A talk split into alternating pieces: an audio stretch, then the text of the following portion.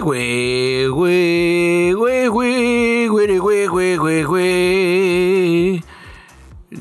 Una combinación mashup entre Volver al Futuro y Odisea dos mil uno. Así es, queridos ñoño escuchas, queremos darles la bienvenida al ñoño cast, su programa de confianza para tecnología, redes sociales, videojuegos, apps, cómics, cine, torrents con información que Rusia no quiere que sepas. Personas infectadas de una extraña enfermedad se vuelven más atractivas de acuerdo a la ciencia. ¡Ah!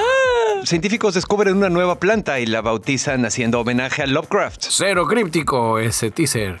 Este... Ah, huevo. Eh, la NASA cambia sus condiciones para las misiones espaciales privadas. La cuarta les sorprenderá. B M W, micropagos y los junkers que no se dejan. Y más. Así es, queridos ñoñescuchas, antes que empecemos esta farsa, pues ya saben, queremos agradecerles que nos permitan el acceso irrestricto, entusiasta y consensuado a sus agujeros auditivos. Cada semanita nos presentamos rápidamente. Yo soy Arroba Dashnak, su Big Man Tropical, transmitiendo desde el taller de costura de La Resistencia. Y yo soy su amigo y camarada cirujano de los podcasts Bicholón, transmitiendo en vivo y en directo desde el sótano de La Resistencia. Si tú estás escuchando esto, tú eres parte de La Resistencia. Así es. ¿Y qué te parece, Dashnak, si arrancamos esta farsa con una ronda rápida? Cue, cuere, cue. Cuiri, cuiri, cuiri, cuiri, cuiri. Directo desde la ONU, secretario general, eh, mejor conocido como Antonio Guterres, advirtió que la humanidad está a un malentendido, un error de cálculo de ser borrada de la faz del planeta por un holocausto nuclear. Risa nerviosa. Eso lo incluye la cita de texto. A huevo, sí. Todo esto en el marco de la décima conferencia de la revisión de las partes del Tratado sobre la no proliferación de armas nucleares, una reunión que pues, viene desde mil novecientos setenta y se ha encargado de prevenir la propagación de armas nucleares en todo el mundo, a menos que seas de los países importantes que sí les dan permiso. Exacto. Este, dentro de las cosas que van a hacer en la conferencia esta, van a revisar el tratado. Eh, obviamente representantes de los países fueron recibidos por una inquietante advertencia del secretario, así de, de ya sabes cómo, de, apocalíptica, incluyendo una cita que decía: las nubes que se separaron tras el final de la Guerra Fría se están reuniendo una vez más. Este señor Guterres es el Nostradamus de la ONU, al parecer, porque le gusta hablar así con... A huevo. Con parabólicas. Parábolas. Hasta ahora hemos tenido, ya sé, pero pues él no, no puede darse tanto poder. Pues sí, pues Hasta sí. ahora hemos tenido una suerte extraordinaria, pero la suerte no es una estrategia ni es un escudo contra las tensiones geopolíticas que se están convirtiendo en conflictos nucleares. Te estoy viendo a ti, Rusia y Estados Unidos. Eso no lo dijo, pero, pero yo me imagino que los miró a ellos cuando estaba diciendo esto. Y de reojo a China también. A un error de cálculo de la aniquilación nuclear. Chingue su madre, güey. Pues está bien, digo, que comunique la urgencia de la situación, ¿no? O sea... Es la ONU. Esos güeyes no hacen absolutamente nada. Eh, pues sí. En la lista de cosas que llevan muchos años y no han hecho absolutamente un carajo, primer lugar la religión, segundo lugar la ONU. Ay, huevo. Y bueno, queridos ñoño escuchas, como ustedes recordarán, en episodios anteriores mencionamos que Rusia, eh, como consecuencia de las sanciones comerciales que estaban experimentando en su territorio por el pedo este de invadir culeramente a Ucrania, pues iban a tomar así como que cierto atajo legal donde a lo mejor no legalizaban, pero despenalizaban la piratería de software. Todo esto con la finalidad de mantener la productividad y hasta cierto punto, pues un, un nivel económico ahí en Rusia, ¿no? Hay un grupo de activistas en Rusia que se llama Torrents of Truth. Los torrents de la verdad, y lo que hacen es que están utilizando estos archivos torrent con piratería para diseminar información que rompa la propaganda rusa y le permita a la población tener la información correcta sobre lo que está pasando en Ucrania, ¿no? También esto que les mencioné no es solo para software. También, como seguramente recordarán, mencionamos que había empresas de entretenimiento que ya iban a dejar de hacer business ahí en Rusia, como Netflix y todo eso. Entonces, también los cines se están fusilando películas pirateadas y las personas están des- descargando episodios de series de televisión porque pues ya no les está llegando nada de manera oficial, ¿no? Entonces aquí lo que están haciendo es que, según los camaradas de Torrents of Truth, alrededor del cuarenta y tres por ciento de las personas en Rusia están obteniendo sus, su software y sus cosas de entretenimiento de manera ilegal, y eso es aproximadamente sesenta y dos millones de personas. Entonces lo que están haciendo es que crearon veintiún archivos de torrent que eh, incluyen las películas recién estrenadas que la banda va a estar queriendo. ¡Ay! Sí. Esa es visión. Sí, caramba. no, no mames, güey. Y aparte de eso, lo que les están poniendo ahí en el, en el archivito torrent, aparte de la película, es instrucciones para descargar e instalar una V P N para asegurar el anonimato frente a las autoridades rusas y una lista de fuentes confiables para recibir información verídica, ¿sabes? No manoseada. Así que respect por esos camaradas. Y antes de que la mates, saliéndome de la escaleta, eso se amarra también con lo que posteó el Twitter de la Embajada de Rusia en España, que postearon un video así como de la Oficina de Visitantes y Convenciones y Turismo rusa de Time to Move to Russia, donde ponen un video donde aquí la gasolina es barata, el gas es barato, todo es felicidad, tenemos oh. valores este, cristianos. Y es lo de hoy. Ahí se los comparto en el canal de Telegram de La Resistencia por si andan con el pendiente de mudarse a Rusia. Va. Y a propósito de Rusia, porque hoy venimos más rusos que R T Noticias, eh, un misterioso satélite ruso se acerca a un misterioso satélite estadounidense. Eh, okay. La telenovela se va a llamar Satélites del Misterio del Amor. Eh, Rusia lanzó un satélite misterioso, porque así lo denominan. Es un... ¿Qué va a ser ese satélite? Nadie sabe. Eh, que es un sat- Bueno, de hecho, sí, alguien ya sospechó. Me, me voy a adelantar. Es un tipo de satélite que dentro de los satelitólogos se le denomina satélite inspector. Va a, a navegar alrededor de la Tierra mientras canta "Y con vodka pretendo olvidarte, mis amigos", y esta canción, eh, que son satélites que se utilizan para investigar otros satélites que van haciéndoles así sombra. Ya sabes, manejan una órbita muy cercana al otro satélite. Ajá. Y ahí van chismeándole. En lugar de traer cámaras para ver la superficie de la Tierra o instrumentos para medir la superficie de la Tierra, traen instrumentos pues para medir al otro satélite, para ver qué onda. Eso ya es un pedo super meta. Sí, es un Cosmos veinticinco cincuenta y ocho. Está en el mismo satélite, en el mismo plano orbital que un satélite satélite militar estadounidense denominado U S A tres dos seis, que también es un satélite misterioso, güey, y que lleva ya un rato ahí volando, ¿no? Ajá. Eh, todo esto lo chismeó el profesor Marco Langbroek, profesor de astrodinámica en la Universidad Técnica de Delft en los Países Bajos, ¿no? Que se dijo, achis, achis, los mariachis, ese satélite está volando muy cerca de este otro satélite. ¡Órale! Eh, coincidentemente, el satélite americano eh, pasa sobre el puerto espacial ruso de Plesetsk. O sea, así como que está lo que dijo el secretario de la ONU y lo que descubrió el compa Marco Langbroek nos dan a entender que estamos en la Guerra Fría dos punto cero. Definitivamente. Eh, cito al doctor científico de los satélites: las dos órbitas están muy cerca, la principal diferencia es relativamente pequeña, de unas pocas pe- decenas de kilómetros en la altitud orbital. Así que eh, esta indicación es muy clara, el satélite ruso está acechando, porque él aprendió español ah, en Yucatán, no al otro satélite. Ok, ok. Esa madre ya parece así como que la trama de alguna película de espías, güey. Sí, porque los dos satélites así como se, se van a enamorar. Así en ese es. Amor prohibido. Porque en el espacio eh, hace mucho frío y, y hay soledad.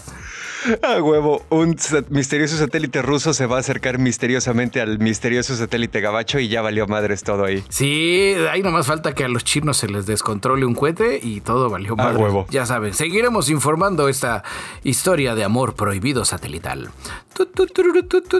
Y bueno, queridos ñoños, escuchas, ya para ir terminando esta ronda rápida, ¿se acuerdan que hace, creo que fueron dos, tres episodios, no estoy súper seguro, pero ustedes se pueden asomar porque las notas del episodio en su agregador de podcast contienen todos los temas que tratamos en ese episodio. Bicholón nos estaba platicando que Hasbro estaba aliándose con una empresa que se dedica a hacer escaneo e impresión en tres D de alta calidad, casi casi en H D, para que pudieras poner tu cara en una figura de Hasbro, desde el universo de Star Wars hasta un chingo mil más de cosas. ¿Se acuerdan o no se acuerdan? Sí, capitán. Exactamente. Pues resulta que Lego dijo, no me voy a quedar atrás, y acaba de hacer algo bien chingón. Ya te puedes convertir en una minifig usando una madre que se llama Minifigure Factory. Oh.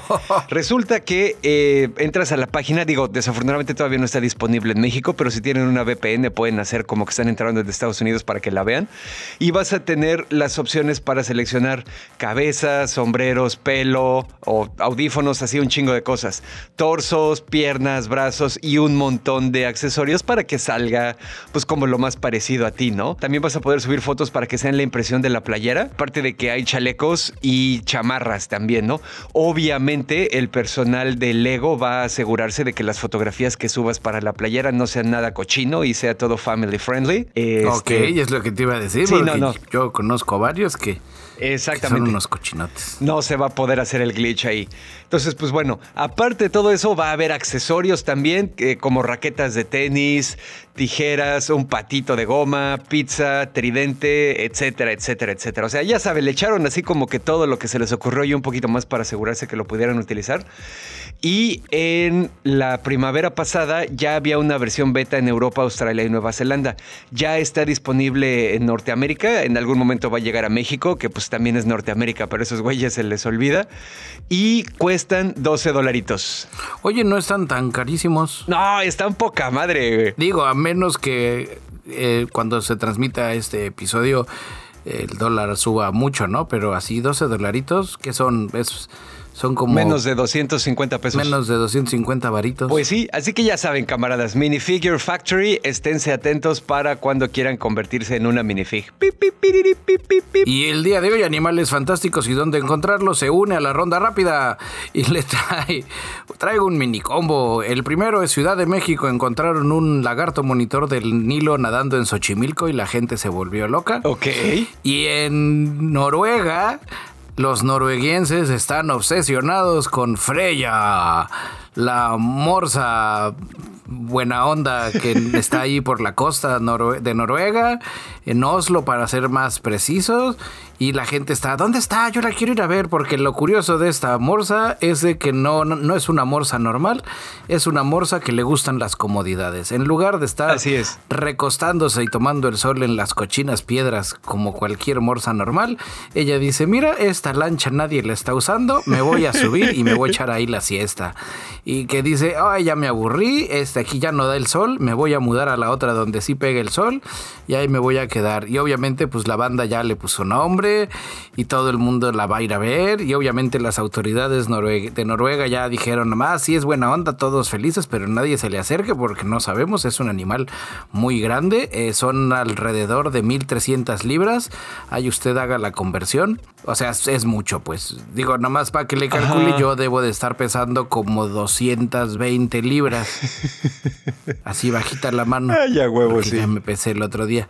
Y o sea, son como muchos yo y, y yo soy una persona igual mayor, grande, de tamaño. O sea, ay, usted haga su, sus matemáticas, porque hoy el ñoñocast viene este didáctico. Pues bueno, y obviamente ya están haciendo ya updates de dónde está, es una celebridad. Oh, dentro de las cosas interesantes, como ya les mencionaba el tamaño de la morsa, eh, hay veces que le falla la matemática y se sube a un barco o una lanchita y la lanchita no aguanta y pues las voltea, ¿no? este, ah, huevo, morsa revolucionaria. Así es, yo creo que es bajita la mano, está utilizando muy buen R P para poco a poco ir hundiendo, ir hundiendo así barcos. Ah, huevo. Para los que no se acuerden, Freya es un nombre de la mitología nórdica asociado con la diosa de amor, belleza, fertilidad, sexo, guerra, oro y la magia para ver e influenciar el futuro que se llama Seidr. Así que un nombre muy apropiado para la morsa. Así es. Y bueno, pues yo aquí también les traigo una ronda rápida que se mezcla con plantas fantásticas y dónde encontrarlas. Nuestro camarada Shmel nos manda el aviso rapidito. Resulta que hay una nueva especie de planta mexicana. Esta planta fue descubierta en Oaxaca y claramente es una especie nueva. Y pues sí, resulta que esta planta se llama Gonolobus cutloui, haciendo referencia a Cthulhu, la creación de H P Lovecraft, y fue descubierta en el municipio de San Miguel del Puerto, Oaxaca.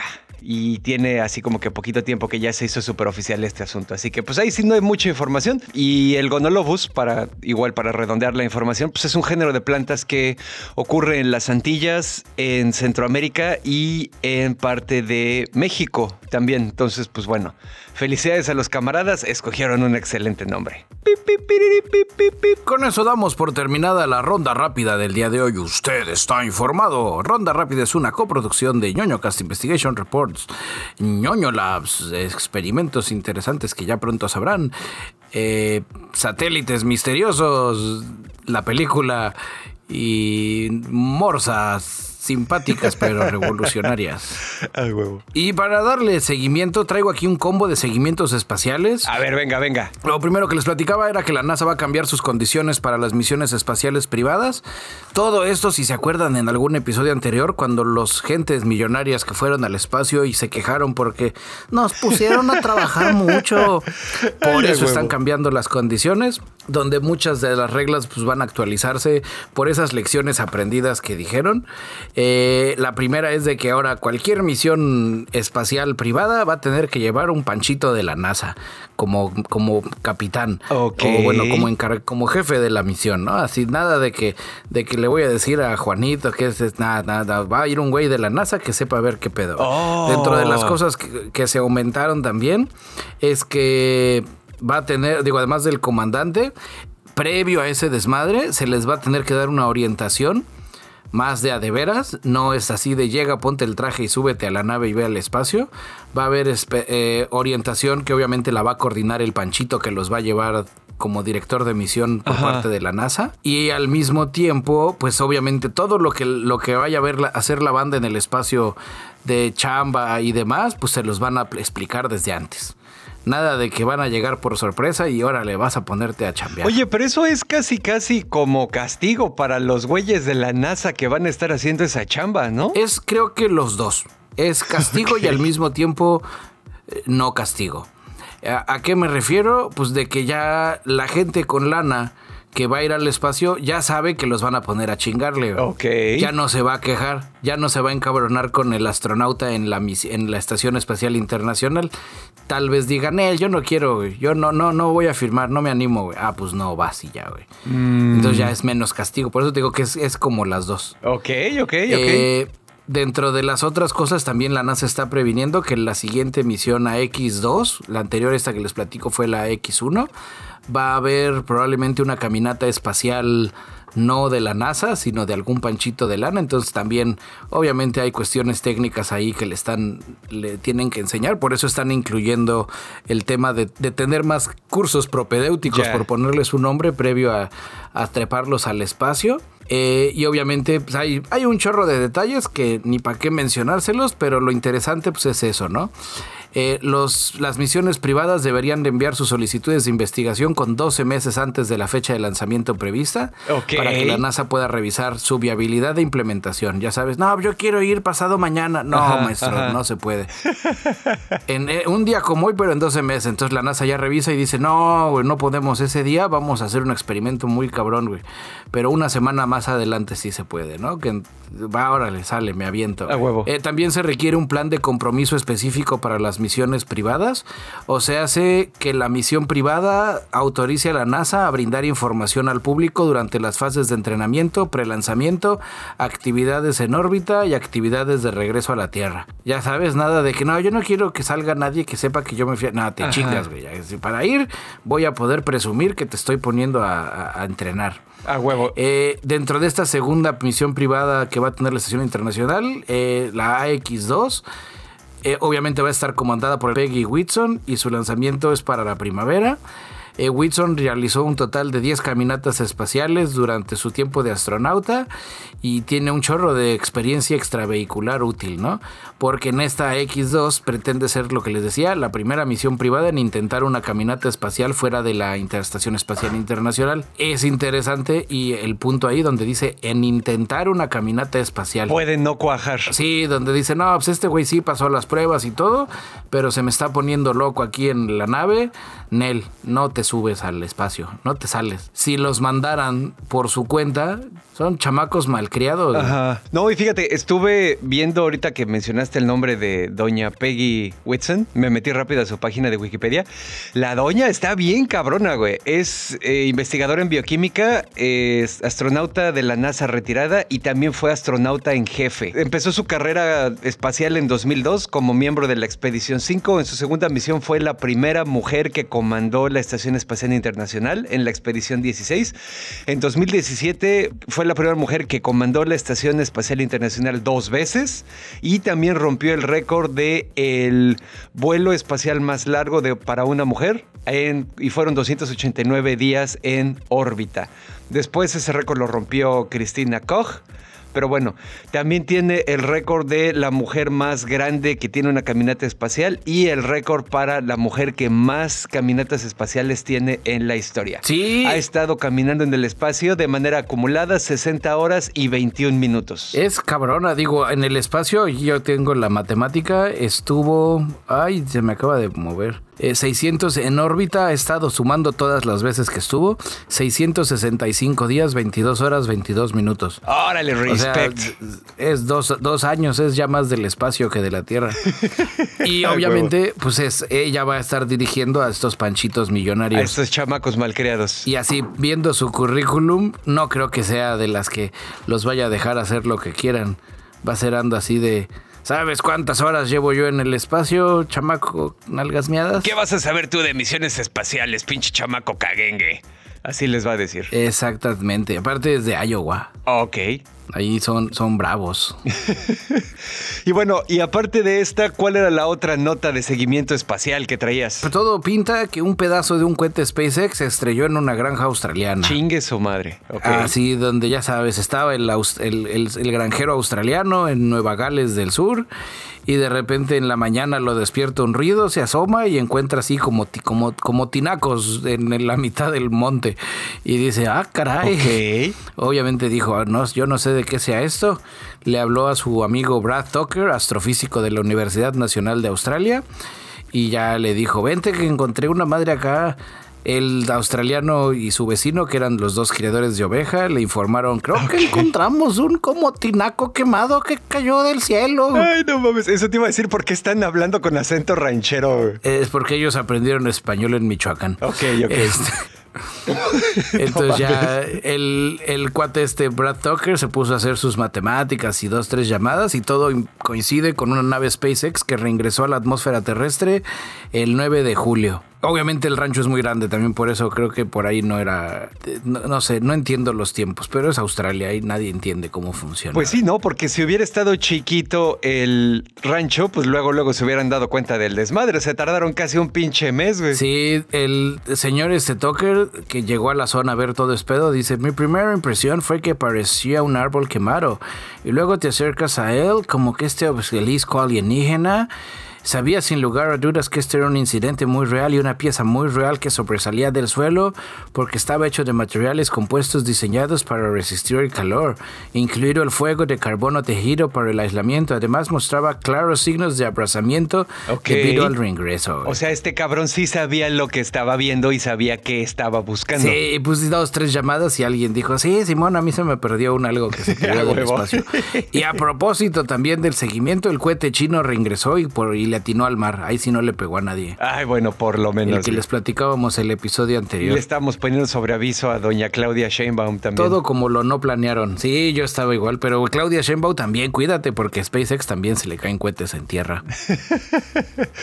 Ay, no mames a huevo, güey. Y ya para cerrar este seguimiento espacial, le queremos enviar un buena suerte forastero al espacio a Nichelle Nichols, mejor conocida como la Teniente Uhura de la serie de Star Trek original, porque pues ya Ya es una con la fuerza. Dato curioso también para los que no sepan, eh, hubo un beso que compartieron el Capitán Kirk, interpretado por, ya saben, este camarada William, William Shatner. Shatner. Y, y también aquí la Teniente Uhura, la camarada Nichelle, que fue el primer beso interracial que se televisó. Así que, pues, dentro de todas las cosas chingonas que hizo, también ayudó a romper un poquito los prejuicios pendejos que tiene la gente. Sí, es, es algo bonito. De, yo que estoy ahorita viendo la de Star Trek New Worlds y que también estoy subido con Star Trek Disco... Eh, ay, sí, es Discovery, sí, Star Trek Discovery. Traen una onda bastante chida sobre el tema de incluir gente de todos sabores, colores y demás. Órale, está bien eso. Y lo divertido también aquí de este pedo es que, a diferencia del fandom de Star Wars, aquí nadie se pone intenso, güey. Ay, a huevo, así es. Pero bueno, ¿qué nos ibas a platicar sobre el, el Panchito que perdió un disco duro lleno de bitcoins en un basurero? Ahí les va. Esta historia ya la habíamos tratado en algún momento en el ñoñocast. Es un camarada que se llama James Howells. Él es galés y él trabajaba en el sector de I T, en informática. El güey tiró sin querer a la basura un disco duro que contenía aproximadamente ocho mil bitcoins que él había mineado. Okay. Cuando el güey se dio cuenta de que ya estaba subiendo chingón y que era hora de cashearlo, se dio cuenta que la clave, que ya sabes que son luego de dieciséis o veinticinco palabras tus monederos o lo que sea, así como las que les dicen al soldado de invierno, el cabrón se acordó, o el cabrón recordó que no se acordaba de la clave y que esa clave estaba en el disco duro que tiró sin querer hace nueve años. Oh, no. Desde que este camarada Howell se dio cuenta de su error, ha estado intentando por diferentes medios recuperar las bitcoins, que al precio de hoy serían apenas ciento setenta y seis millones de euros, que sigue siendo un chingo de varo de todas maneras, ¿no? Y para poder hacer esto, ha el güey tratado en múltiples ocasiones de obtener eh, la autorización del municipio para ponerse a excavar ahí en el vertedero, bueno, en el tiradero, ¿no? De ahí de, de la basura de en Newport, en Gales. El municipio no le ha dado permiso. Dice que le parece riesgoso porque la extracción de la basura acumulada puede tener repercusiones ecológicas graves, como la liberación de metano o de materiales peligrosos. Eh, sí, al... porque esa ya la, había encont- ya la había leído igual también, que va a usar robots, pero el municipio también no quiere que haga su desmadrito el señor, porque el vertedero es de esos como rellenos sanitarios. Sí, ya está ya cubierto. Taparon. Exactamente. O sea, sí, ya tiene pastito y el güey dice, no, nada más le hago unos hoyos aquí y me pongo a escarbar y lo dejo todo como estaba, pero le dicen él. Pues exactamente. Resulta que el güey en estas últimas semanas elaboró un plan de negocios y tiene respaldo de inversores también y se lo va a ir a presentar al municipio. En una entrevista eh, publicada hace unas dos semanitas, si no me equivoco, ya saben, podcast, podcast cuántico, puede ser más o menos. Eh, el güey ya detalla que consiguió una inversión de once millones de euros aportado por dos socios que se llaman Hans-Peter Jaberg y Carl Vendeborn para excavar y procesar durante tres años ciento diez mil toneladas de basura. Va a construir, o quiere construir, si es que le dan permiso, quiere construir unas instalaciones anexas ahí al, al relleno sanitario en las que va a utilizar mano de obra humana y un sistema de inteligencia artificial desarrollado por ocho expertos para detectar la presencia del disco duro entre la basura que van a estar procesando. Aparte de eso, el cabrón va a querer comprar dos perros robots de estos que hace Boston Dynamics, ya sabes, ajá, los que son súper ágiles, que van a estar checando el piso del vertedero también, buscando el disco duro con algoritmos de reconocimiento eh, visual y de inteligencia artificial, ¿no? Aquí el asunto es que este güey Howells lleva desde dos mil catorce armándosela de pedo al, al ayuntamiento y al municipio de Newport y no lo están dejando. Ya les prometió cederles hasta el veinticinco por ciento de las ganancias y hace unos días un portavoz del gobierno dijo que, dado el riesgo ecológico de la operación, no hay nada que Howells pueda hacer o decir para convencer al municipio de respaldarlo. Entonces, pues bueno. Te soy honesto también. ¿Qué garantía tiene el señor de que el disco duro acabó ahí en ese vertedero, güey? Él lo pudo haber tirado a su bolsa de basura y saber, sí, porque este güey lo llevan acá y lo vacían acá. Pero ¿qué tal si en el camino alguien lo abrió y lo sacó? Y dijo, era un disco duro nuevo. Ajá. Y lo formateó y ya tiene su nuevo disco duro para guardar sus cosas, o que el disco duro está completamente dañado. Pues sí, que también, digo, en el caso de que el disco duro siga estando ahí y que esté un poco dañado, hay técnicas de extracción de información que a lo mejor todavía ah, no, podrían sacar lo necesario. Porque en realidad solo es un archivo, güey, you know, son las palabras y ya, no necesitas todo lo demás que está en el disco. Sí, también yo digo, igual, ¿qué tal si está así muy dañadísimo? Así, o que logra sacar todas las palabras menos una. O sea, el, el, es una inversión de super ultra alto riesgo, güey. Pues sí. Y al final, si vamos a poner que este, el vertedero, estamos hablando de Cancún, y pues le convenció a Mara Lezama, que pues ahí ves que tiene su bistec de la basura. Güey. A huevo, sí. Órale, desvergan todo, no lo encuentran, no, lo va, no va a perder más lana en limpiar todo y dejarlo como estaba, güey. Ya sabes, va a ser así como que se desaparece y ya. Y ahora la ciudad de Cancún, o en este caso la ciudad de... ¿De dónde es? De Londres. Newport, en Gales. En Gales se va a quedar con pinche todo el basurero y todo el cagadero y sin dinero y con la basura toda abierta y con todo así de puta. Es, te digo, el, el, es demasiado cabrón, güey. Es, es demasiado. Me dijeras, puta, es, es una excavación para encontrar.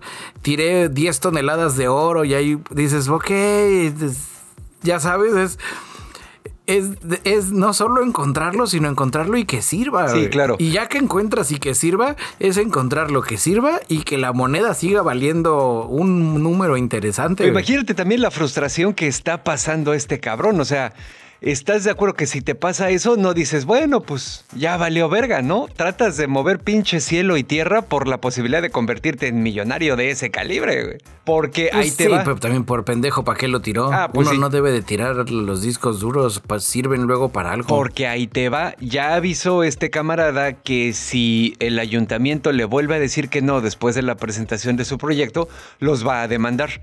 Va a meter una demanda civil y llevarla a los tribunales para ver...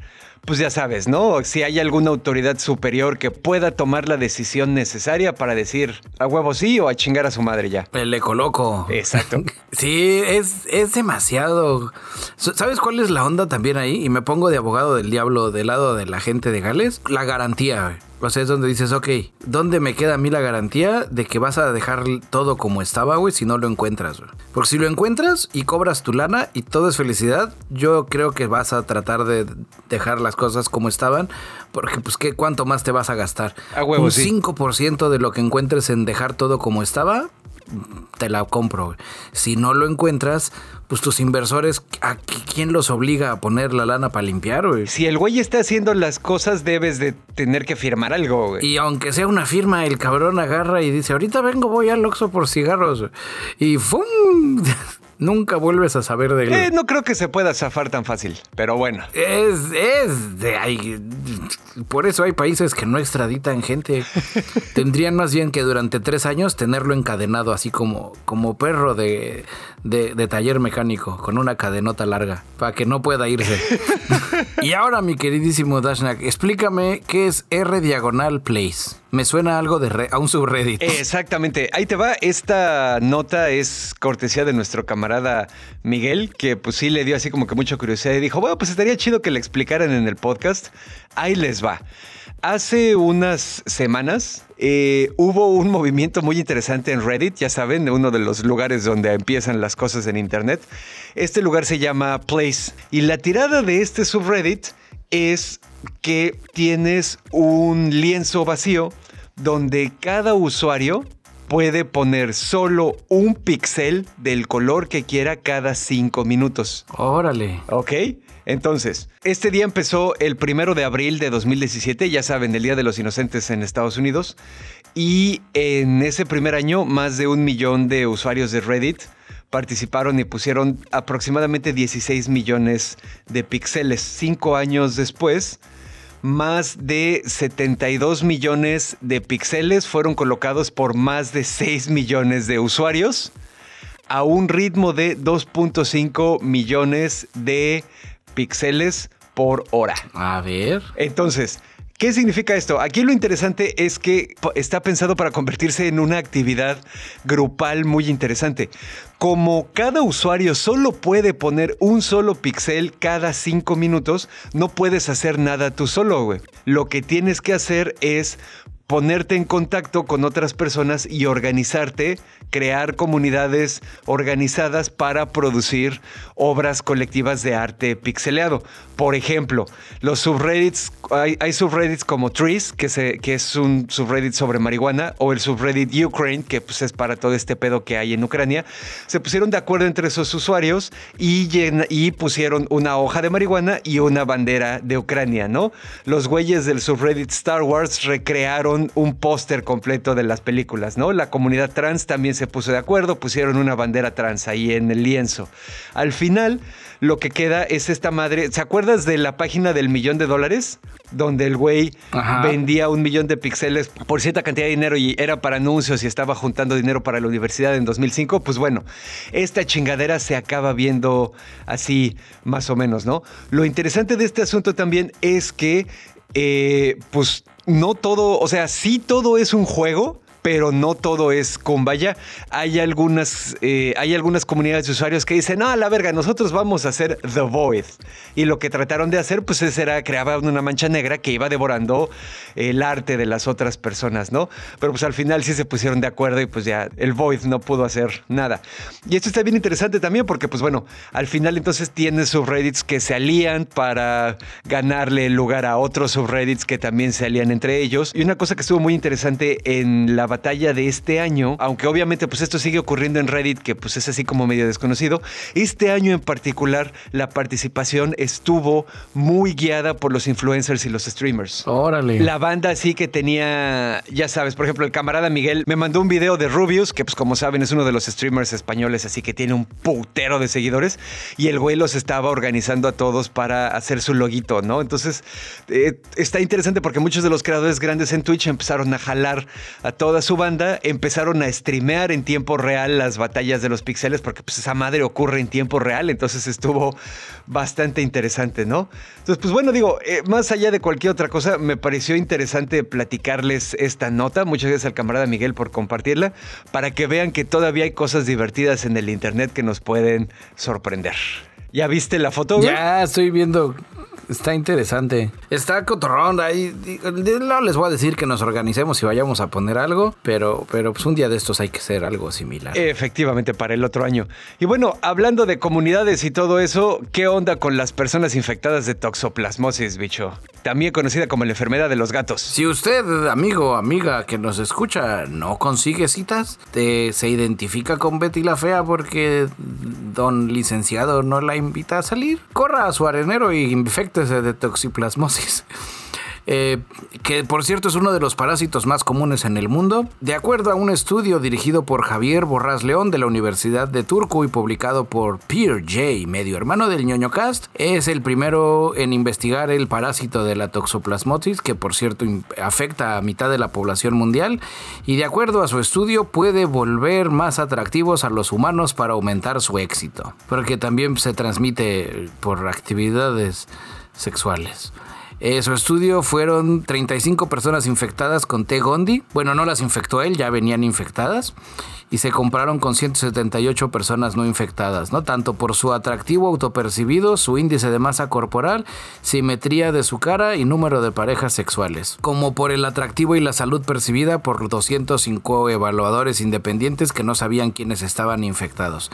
Al final, el estudio encontró que los hombres infectados con T. Gondi tenían caras más simétricas, las mujeres un índice de masa corporal más bajo, así como un mayor atractivo autopercibido y una mayor cantidad de parejas sexuales que los no infectados. Además, tanto las mujeres como los hombres infectados fueron percibidos como más atractivos que los no infectados por los evaluadores independientes. Ok. El señor doctor científico investigador dice que si bien podría ser un subproducto de la infección, no es el resultado de la manipulación del parásito para aumentar su propagación en los nuevos huéspedes. Porque este cuate decía, pues sí, los, los parásitos que infectan por transmisión sexual podrían producir cambios en la apariencia y el comportamiento del huésped humano, pues para poderse dif- diseminar más cañón. En estos estudios, él menciona que, por ejemplo, los ratones que se infectan se vuelven más imprudentes y así los gatos es más fácil que se los coman. De hecho, por ejemplo, los ratones usualmente tienden a huir de manera instintiva del olor de la orina de los gatos, pero cuando están infectados con este parásito, el Toxoplasma gondii, eh, sienten a, se acercan a ese olor porque les parece, no sé si atractivo o interesante, pero de que se acercan, se acercan. ¿No? Y entonces, este, pues ahí también los, los gatos tienen lo suyo. Y no sería así como que nada del otro mundo. Eh, eh, nuestro planeta está lleno de patógenos y parásitos que alteran de maneras muy complejas el comportamiento de su anfitrión. Por ejemplo, tenemos la... De sus residentes, malditos. Ten, a huevo. Tenemos, por ejemplo, los hongos estos que hacen a las hormigas zombies, que hacen que se suban a la punta de la hoja de pasto para que la vaca se la coma y pueda empezar otra vez su ciclo de vida, ¿no? Por ejemplo. Tenemos, por ejemplo, también a la rabia, ¿no? Que vuelve agresivo al organismo que está infectado para que muerda a otras criaturas y siga propagando la infección. Entonces, pues no, no sería de ninguna Como manera. Como dato curioso de la rabia, si logras manifestar síntomas de la rabia, tienes noventa y nueve por ciento de probabilidades de no sobrevivir. Así es. Por eso, si te muerde algo que parezca que tienes rabia, que te inyecten y así ya no te mueres. Sí, es, este cuate, les digo, está interesante. Eh, dentro de las cosas que menciona, igual que la toxoplasmosis en caso de humanos, se vincula con jaquecas, trastorno bipolar y esquizofrenia. Es peligrosa para las mujeres embarazadas porque provoca alteraciones graves en el cerebro del feto. Y pues sí, el protozoo, que es el este T. gondii, se aloja en el cerebro y ahí se puede quedar durante años latente, hasta que se desarrolla y te vuelve calamardo guapo. A huevo. Fíjate que eso me parece muy interesante porque estás de acuerdo que podría funcionar de dos maneras. Podría tunear algo en tu química corporal de manera que las personas te perciban como más atractivo, pero ahorita que empezaste la nota me puse a leer información sobre el estudio y parece que el postulado de los investigadores es que el parásito hace algo para modificar físicamente Eh, la apariencia sí. de los infectados. Eso está muy cabrón, güey, no mames. Eso está sensual, güey. Es, está... ¿Qué te digo? Yo quiero ser más simétrico y menos masa corporal. El círculo es una forma bastante simétrica, güey. Pero de la cara, de mis facciones, tengo un ojito más chiquito. Ay, pues qué pinche interesante. Ahora entiendo todo, güey. Sí, está, está bastante sensual, güey. Eh, esperemos que le den más presupuesto porque la ciencia necesita dinero y, y pues que luego se hagan algo chido, güey. Pero bueno, pasando a lo que sigue, tenemos hoy una antivergüenza de la semana. Así es, yo les traigo un combo de antivergüenza y vergüenza porque ya saben que hay que mantener el balance en el universo. El balance en la fuerza. Así es, ¿cuál quieres primero, bicho? ¿La antivergüenza o la vergüenza? Pues primero la, la antivergüenza para, para que nos agarre... contentos. Bueno, ahí les va. La antivergüenza de la semana. B M W, los eh, fabricantes de coches, han estado probando en Corea del Sur un modelo de suscripción para sus calentadores de asiento. Ok. Ok. dieciocho dólares. Tengo curiosidad. Sí, no, y después de que termine la nota te vas a indignar, güey, pero bueno.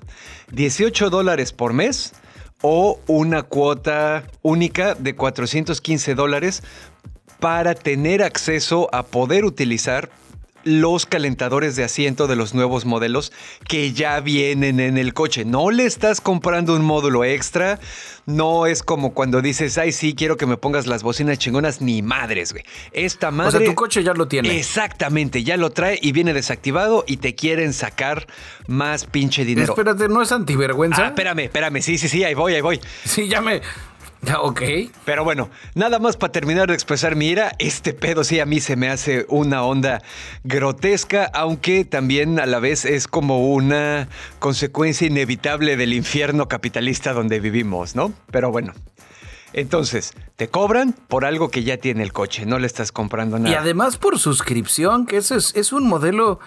No, desde que inventaron las suscripciones, ahora todo es por suscripción. Porque entonces también, si es un modelo de suscripción, te tienes que hacer las siguientes preguntas, güey. ¿Qué pasa cuando B M W decida dejar de dar soporte a esa característica? A lo mejor van a liberar el parche para que lo desbloquee de manera permanente, que vas a tener que pagar también. Pero ¿qué tal si deciden que no es económicamente viable desbloquear esa función para todos los dueños? Y ya, a la chingada, güey. Simplemente ya no lo puedes utilizar, güey. hay como varias cosas ahí, ¿no? Sí, o, o que te, te des, tengas que desembolsar los cuatrocientos dólares para que te lo desbloqueen de por vida. Exacto. Aquí voy a citar el artículo que estoy leyendo para esta manera de expresarlo, me parece bastante concisa y apropiada. El depender de la buena voluntad de las corporaciones para poder seguir teniendo la funcionalidad de un producto que ya compraste y que ya pagaste no es ni inteligente ni sostenible. ¿Qué sigue? Que si no pagas tu suscripción no se activan las bolsas de aire. Y pues, seguramente para allá van. Pero bueno, ahí les va la antivergüenza de la semana. Un reportaje de... Ah, esa era la vergüenza. No, no, no, no, no. Esta es... Todo esto es la antivergüenza. Ah, ok. Era un contexto. Así es. Ok. Un reportaje... Estamos en el zona de contexto. Eh, así es. Un reportaje en la revista Wired encontró que ya la gente está hackeando esos chipsitos que controlan esas pendejadas del calentador del asiento para poder utilizarlo sin pagar. Sí te va a costar dinero porque la solución no es gratis, no es solo instalar un parche de software, pero va a ser mucho menos que eh, lo que te cobra B M W. Y aparte de todo, un, es también un pedo activista de que B M W no ve un puto centavo de ese dinero. Sí, a huevo. Hay una compañía que se llama Lichfield Motors que eh, tiene su casa matriz ahí y en Reino Unido, pero pues que sí hacen así como que varias cosas en el mundo.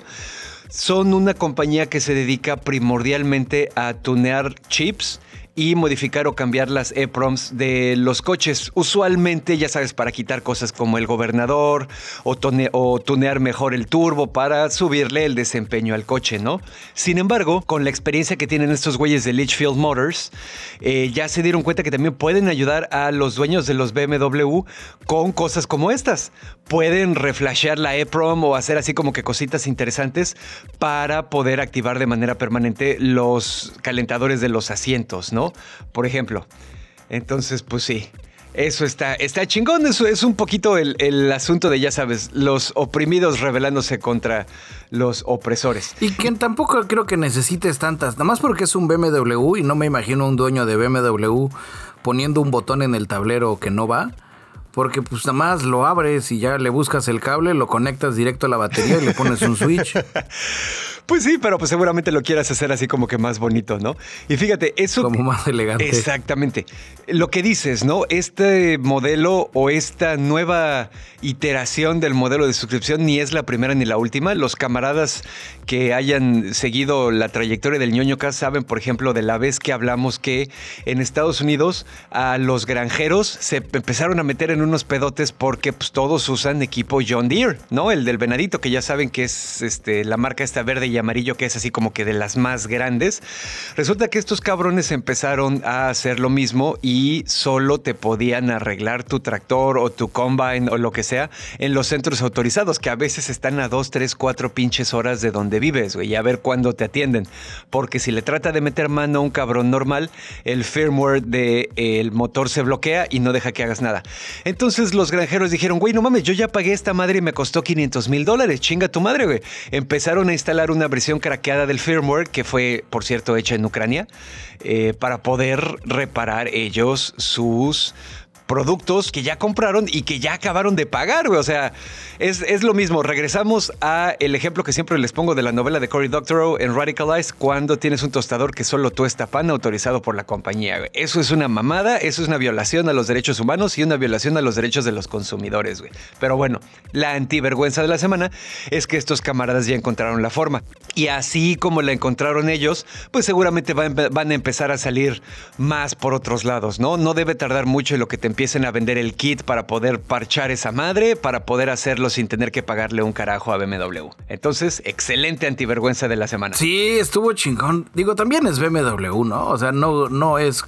La gente que tiene para comprarse un B M W pues puede pagar los cuatrocientos dólares adicionales y ya se quitan de problemas. Pero ¿estás de acuerdo que es una cuestión de principios, güey? ¿Por qué no les cobra los cuatrocientos dólares desde el principio y no sería vergüenza de la semana?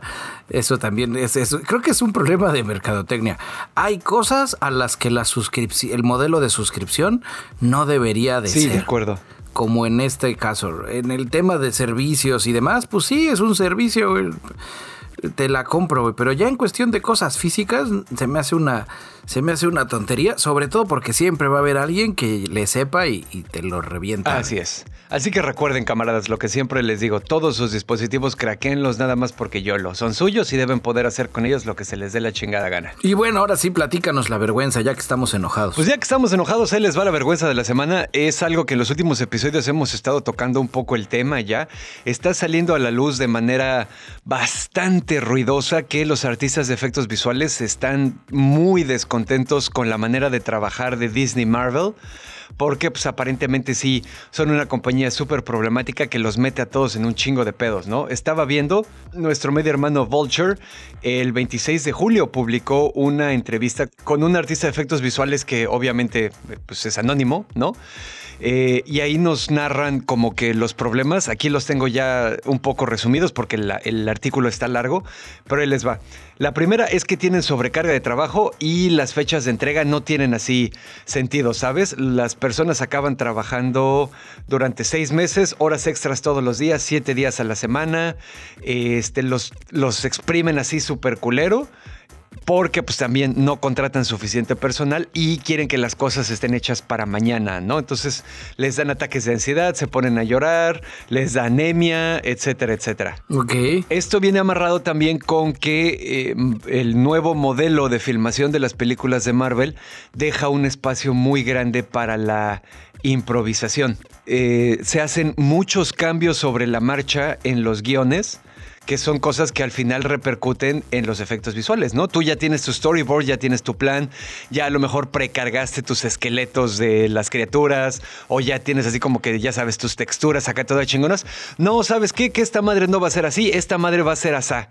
Verga, güey, pues tienes que empezarlo otra no. vez desde el principio. Oye, pero pues entonces, ¿qué? ¿Voy a tener dos semanas más? No, ni madres, güey. Sigue siendo para el mismo día. Entonces dices, puta madre. Los famosos cambios del cliente. Exactamente. La otra cosa que ha resultado ser un problema también es que Disney Marvel hace un uso bastante ojete de su poder, güey. Ya todas las casas productoras de efectos visuales la tienen cantada de que si chambeas conmigo y la cagas, en tu puta vida vuelves a obtener trabajo en ningún lado, ¿sabes? Entonces, pues es el bully, güey. Los tienen que tener contento para que no explote y no se los quiebre, güey. Eh, entonces, bueno, está esa madre. Lo de los cambios que les decía, la improvisación. Eh, también esto viene amarrado con que eh, los, los artistas de efectos visuales en muchas ocasiones han considerado que los directores que está utilizando Marvel son personas que son profesionalmente inexpertas, okay, que no tienen experiencia en producción muy grandes con muchas escenas de acción y muchos efectos visuales. Entonces, pues a la hora de los chingadazos, estos directores eh, de Marvel dicen así como que, ah, bueno, pues ya sabes, hicieron así como que algunas películas independientes, dijeron, sí, a huevo, vente a trabajar con nosotros, güey, y no tienen cómo chingados visualizar las cosas que todavía no existen ahí. No saben cómo trabajar usando el paradigma de que más adelante van a añadir a la criatura en este lugar, ¿no? Y entonces... Sí, algo, el, el tema, hay algo muy común en la gente que trabaja en producción de audio visual, sobre todo en video, el famoso y temido no te apures, lo arreglamos en la edición. Sí, a huevo. Donde cuando eres el que hace la postproducción te quedas así de no, güey, háganlo bien, güey, no sean culeros. Sí, no hay cuete. Ay, te borran a ti, bruja escarlata, y te ponen, hacen que sea nueva la línea. Ya no la tienes que decir. Hay un ejemplo muy específico que pone aquí la anónima persona entrevistada. Dice... Un buen ejemplo de lo que ocurre en estos casos es la pelea al final de Black Panther. La física está completamente mal. De repente los personajes están saltando por ahí, por acá, haciendo todos los movimientos raros como si fuesen figuras de acción en el espacio. Y de repente la cámara termina haciendo movimientos que no se han hecho en todo el resto de la película. Todo parece un poco dibujos animados. Rompe el lenguaje visual de la película. Porque el director dijo, sí, a huevo, se van a romper la madre así y estos cabrones tienen que inventarse ángulos y tomas para que se vea como el director cree que se tiene que ver, ¿no? Entonces, pues bueno. Ajá. Esta es la versión resumida del asunto. Ahí a ver qué pasa. Digo, ciertamente no, no me imagino que Marvel vaya a cambiar en ningún momento pronto sus políticas al respecto, porque pues ha estado teniendo un chingo de pedos y sigue haciendo lo que quiere, ¿no? Como el otro escándalo de que te pagan cinco mil dólares y di que te fue bien. Yo ahí siento que va a llegar un punto donde pueden pasar dos cosas. O se le acaban los animadores y se juntan todos los estudios de animación y C G I, producción así de ese estilo. Ajá. Y dicen él, güey, o las cosas se hacen bien o no las hacemos. Y ya sabes, si se va a tener que machinar eh, Marvel Disney, o van a empezar a delegar a estudios fuera de Estados Unidos. Como los Simpson que se animan en Corea. Ajá, mermando obviamente la calidad. Pues y ahí sí. Creo que nuestra chamba como ñoños, como gente que nos gusta consumir esos productos, es si empiezan a bajar la calidad o si no le empiezan a resolver el tema a los animadores, pues comenzar a usar hashtags y demás, porque activismo de sillón. A huevo. Activismo de sillón. Porque la calidad ya bajó, güey. Acuérdate lo que les mencioné a los camaradas ñoño escuchas en la película de Thor, Love and Thunder. Los efectitos de los ojos con rayos y lo que sea están súper pinches, güey. Creo que los hubiera hecho mejor yo, y eso que no sé hacer nada de esas madres. Sí, también ahí digo, no te, no te puse yo mucha atención porque es Taika Waititi y él no sé... Él no se caracteriza por, por saberle al C G I. Ah, y hablando de Taika Waititi, ya nada más para seguirle, este, ayer, bueno, el ayer del día que estamos grabando esto, salió el primer episodio de la segunda temporada de Reservation Dogs. ¡Ay! Me tengo que poner al día. Así es. Y bueno, pues ya para terminar este asunto, tú nos traías una recomendación que a mí ya me mandaste y no tiene madre, güey. Está súper bonita. Ahí les va, camaradas. Les compartimos, lo, lo voy a, les voy a compartir el tráiler y el video original en el canal de Telegram de La Resistencia. Y ahora con los poderes del imagen verbal emotiva les voy a platicar de qué trata. A ver. Es... Todo esto empezó en el internet, en YouTube, donde vemos la historia de Marcel, un... caracol con zapatos puestos. Ese es su nombre. Marcel, the Shell with Shoes On. Donde a título muy tiernecito, muy como, como una entrevista a un personaje imaginario, nos empieza a contar su historia y todas las aventuras que puede tener un caracolcito chiquito. Ajá. Y obviamente pues es una chulada, es hermosamente bien hecho. Afortunadamente alguien tuvo a bien darle dinero y va a haber película. Yay. Y por va a haber película ya hubo, pero hasta septiembre sale en Amazon Prime. Si usted la logra conseguir en algún otro lado, pues, pues consígala y véala. Marcel, The Shell with Shoes On. Si usted quiere saber de qué le estoy platicando, asómese al canal de Telegram de La Resistencia. Me, me recuerda mucho, no por la técnica de animación, sino porque al final te deja con ese... sentimiento que es una combinación de ternura, nostalgia y felicidad. Ajá. Que probablemente los alemanes tengan una palabra, pero nosotros huevo, no. Sí. Que, que te deja esta de las aventuras, las The Amazing Adventures of Rosetta and Philae, que también les vamos a compartir en el canal de Telegram de La Resistencia. A huevo, para porque que, está poca madre. Pues, el, para que hagan el combo de, de buena onda y ternura y se sientan bien y sean buenas personas y no crezcan y tengan empresas en corporativos que acaben cobrándole a la gente una mensualidad por tener que calentarles el trasero. A huevo. Sí, creo que no, no hay mucho que les pueda decir sobre estas dos cosas que les acabo de recomendar. La animación... caricatura de la sonda Rosetta y el tráiler y la animación original de, de Marcel... Denle un quemón. Si ustedes no están en el canal, pues ya pues, problema de ustedes. Ahí googlelos y búsquelos en YouTube. Pero sí vale la pena, de veritas, de veritas, de veritas. Y antes de que acabemos, ya terminé de ver la versión de Netflix de Resident Evil y no logró pasar a las recomendaciones. El, los primeros episodios están bastante interesantes. Me gusta el cómo están dándole una reinterpretación a las locas aventuras de Umbrella en el mundo este... de nosotros, con, con saltos temporales entre cuarenta años en el futuro, no, veinte años en el futuro donde todo valió madres y tres meses antes del, del día D de nuevo Raccoon City donde vale madres, ¿eh? Pero en los últimos episodios hicieron ya un cagadero, ¿eh? Aplicaron la Race by Wolfiña, ¿eh? Okay. Donde dices, sí, van también, porque hicieron, pero cañón, ¿eh? Ni siquiera creo que en los últimos, en el último episodio, uno, en los últimos dos, todo se empieza a descargar. Ok.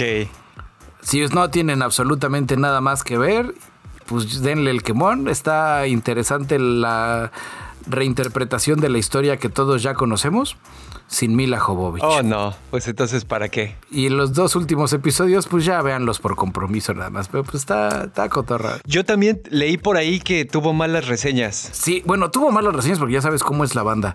Que si le cambian al personaje y ahora... Que si le cambian del color de piel. Afroamericano. Ah, huevo, sí. Y si ahora es mujer, ya sabes, dos, tres cosas así. Pero dices, está interesante, digo... Me, me agradó. Es, está un poco, debo de reconocerlo, un poco centennial por cuando hacen los cambios de sal, los saltos temporales entre la historia previa y lo que pasa después, pues obviamente son como adolescentes de esta época, son generación Z, mucho Billie Eilish, muchas cosas así que uno ya no entiende mucho. Pero pues está cotorrón, está, está palomera hasta que la cagan. Digo, lo que sí entendemos ahí de ellos es la angustia existencial que se traduce en que nuestro plan de retiro es morir en las guerras climáticas, pero nada más. No, llegamos, no vamos a llegar, Dashnak. Pues bueno, ¿qué pedo? ¿Ya terminamos esta farsa? Ahora sí, ya acabamos esta farsa. Pues ahí les va, queridos ñoño escuchas, nuestros avisos parroquiales de siempre. Tenemos nuestra ya no tan nueva, pero todavía bastante chingona landing page en onocast punto com, desde donde pueden entrar en nuestras redes sociales malvadas, opresivas y explotadoras en Facebook, Instagram y Twitter. Pueden entrar al ñoño blog, al canal de Telegram, donde como siempre les digo, quieren entrar o quieren entrar, y a varios lugares donde el podcast es accesible, como Spotify, Amazon, Apple, Google, etcétera, ¿no? También ahí tienen acceso al Patreon, donde a diferencia de otras redes, pues tratan de no enriquecerse tan pincha en nuestra costa y permiten a muchos vivir de hacer lo que amamos, ¿no? Entonces, dense una vuelta por ahí. Hay acceso a material exclusivo, material liberado con anticipación, material extra. Estos episodios que están escuchando, por ejemplo, si no los están escuchando en el Patreon, pues en el Patreon salen antes y tienen material extra como bloopers o algunas otras notas. También hay fotos cachondas de Bicholón. Eh, próximamente vamos a empezar a hacer unas pruebas piloto con una nueva un nuevo producto de Ñoño Labs, que vamos a ver ahí qué tal funciona, y los primeros que lo van a ver van a ser obviamente las personas que estén en el Patreon, ¿no? Entonces, pues asómense ahí, suscríbanse y pues activen las notificaciones para enterarse de lo que estamos haciendo, ¿no? Hablando de los Patreons, ahí les va un agradecimiento grandote, venudo y palpitante a Angelito, John Walker, Overlord, Sebastián Bojorquez, la familia de los Romo, Ferio Ortiz, Francisco Novelo, Manuel Núñez, Claudia Maya, Víctor Antúnez, Clau Borbón, Diego Díaz, Orkin, Juan Antonio, Alejandro Zul, Eduardo Alcalá, Tampi Loredo, Los Sapos, Rosquillas, Sergei Joshevich, Doctor Misterio, Carla Peregrina, Snow, Silu, David Luna, Santi Gamer, Blanqueken, Isra y Lord Command. Ustedes, camaradas Patreon, son el disco duro con las claves de Bitcoin perdidos en un basurero en Gales que el alcalde de mi corazón no quiere que lleguen a sacarlo. Así es, queridos ñoño escuchas. Y bueno, también recordarles que si por alguna razón sienten que no se quieren subir al compromiso mensual del Patreon, pues también nos ayudarían mucho esparciendo la palabra del ñoñocast. Platíquenle a personas a las que creen que esta madre les puede interesar. Déjenos una reseña, califíquenos ahí en los agregadores donde nos escuchen. Spotify tiene sistema de reseñas, Amazon también lo tiene, Apple también lo tiene, Google también lo tiene, iVoox también lo tiene, todos lo tienen. Entonces, pues ayúdenos por ese lado también. Y también próximamente vamos a implementar una nueva solución para las personas que sientan que el compromiso mensual puede ser demasiado y tienen problemas con el compromiso, y les va a permitir apoyarnos monetariamente de una a la vez. Así que bueno, queridos ñoño escuchas, muchas gracias por acompañarnos una semanita más a esta farsa. Yo me despido rápidamente. Fui arroba Dashnak, su Bigman Tropical, transmitiendo desde el taller de costura de La Resistencia. Y yo soy su amigo y camarada cirujano de los podcasts Bicholón, transmitiendo en vivo y en directo desde el sótano de La Resistencia. Si tú estás escuchando esto, tú eres parte de La Resistencia. Y ahora sí, saco la espada del augurio, veo más allá del evidente y digo: ñoño, ñoño, ñoño cast. ¡Oh! ñoño, ñoño, ñoño cast. Producto de Ñoño Labs.